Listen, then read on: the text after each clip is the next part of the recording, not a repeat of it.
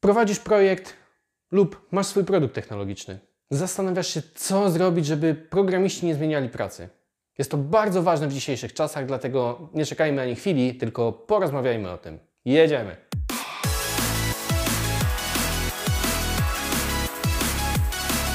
Według mniej lub bardziej wiarygodnych statystyk, obecnie na całym świecie, na rynku pracy, brakuje od kilkuset tysięcy do kilku milionów programistów. Powoduje to, że konkurencja wśród firm, jeżeli chodzi o zatrudnianie specjalistów, jest ogromna. Firmy konkurują ze sobą na wiele możliwych sposobów. Więc co możemy zrobić, żeby nasza firma czy nasz projekt był jak najlepszym środowiskiem pracy, które ma miejsce na rozwój naszych ludzi i powoduje, że chcą oni zostać u nas na dłużej. Temat ten oczywiście jest niezwykle rozległy. Moglibyśmy prawdopodobnie znaleźć kilkadziesiąt, jak nie kilkaset elementów, które będą powodowały, że ludzie będą nas zostawali i będą czuli, że praca, firma, w której pracują, jest bardziej atrakcyjna. Ale skupmy się tylko na kilku, bo nie da się być 100% elastycznym, więc skupmy się na tym, żeby nasza firma była atrakcyjna dla jak najlepszych specjalistów. Co możemy zrobić, żeby najlepsi specjaliści zostawali u nas? Lub żebyśmy byli w stanie zatrudniać i utrzymywać na dłuższy okres czasu perełki, które jeszcze nie są doświadczone, ale w przyszłości będą robić naprawdę świetną robotę. Zacznijmy od jasnej ścieżki kariery.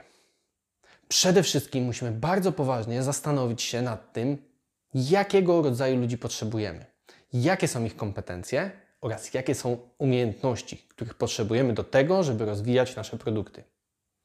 Jeżeli będziemy mieli bardzo dobrze sprecyzowany plan odnośnie tego, na co stawiamy, jakiego rodzaju zachowań nie chcemy, łatwiej będzie nam przedstawić to wszystkim ludziom, którzy dla nas pracują, a im dużo łatwiej będzie podążać według tego obranego celu.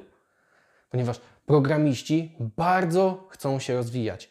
Jeżeli widzą cel, widzą ten szczyt, na który będą się wdrapywać przez najbliższe miesiące czy lata, dużo łatwiej będzie im zdefiniować, w jaki sposób to robić, a dzięki temu będą dużo bardziej zadowoleni z pracy, ponieważ wszystko to, co robią, będzie miało sens. Jeżeli decydujemy się na zatrudnianie mniej doświadczonych programistów, niezwykle ważny dla nas, jak i dla nich, będzie mentorship. Mentorship może spowodować, że ich wiedza będzie rosnąć znacznie szybciej. Jest to niezwykle ważne, żeby niedoświadczona osoba miała się od kogo uczyć.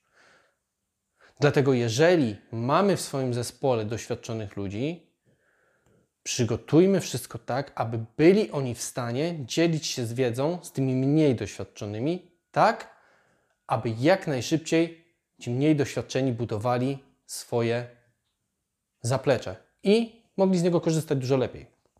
Jeżeli będziemy mieli na swoim pokładzie odpowiednich liderów, ludzi umocowanych, którzy będą mieli decyzyjność i będą mogli wspierać wszystkich ludzi w organizacji, zarówno w ich potrzebach, jak i we wszelkich problemach, które pojawią się w, pro w projekcie, na pewno zyskamy dużo większe morale całego zespołu.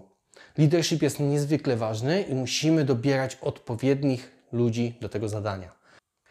Jeśli programiści nie mają żadnego miejsca na to, żeby poeksperymentować, popróbować nowych rzeczy, a jedyne co robią przez cały czas to centrowanie diva i różnego rodzaju powtarzalne czynności, na pewno będą sfrustrowani.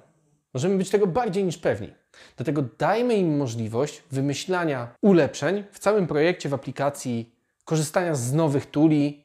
Róbmy wszystko, żeby ich praca stawała się coraz bardziej ciekawa. Bo oczywiście programowanie jest ciekawe, ale przez nieodpowiednie słuchanie potrzeb tego, co mówią do nas programiści i nie dawanie im możliwości poprawiania obecnego stanu rzeczy, ich praca może stać się monotonna. To jest niezwykła pułapka, straszna rzecz, która przydarza się w każdym projekcie. Dlatego, jeżeli tylko ktoś ma jakiś nowy pomysł, który może, możemy zastosować, a przy okazji poprawić wydajność, poprawić jakość projektową tego, nad czym pracujemy, postarajmy się to wdrożyć. I ostatnia rzecz to konkurencyjne wynagrodzenie.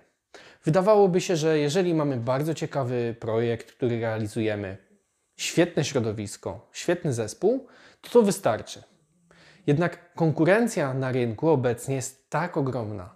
Stawki są tak wygórowane, że jeżeli będziemy bardzo mocno w tyle za tym, co oferuje rynek, to na pewno ludzie zaczną wątpić. Zaczną wątpić w to, czy doceniamy ich pracę, czy faktycznie ich praca jest ważna i czy faktycznie robią dobrą robotę. Ponieważ jeżeli ktoś pracuje świetnie i wykonuje dobrą robotę, powinno być to też docenione w odpowiedniej zapłacie. Starajmy się podążać za rynkiem, jeżeli chodzi o widełki i dawajmy podwyżki naszym pracownikom.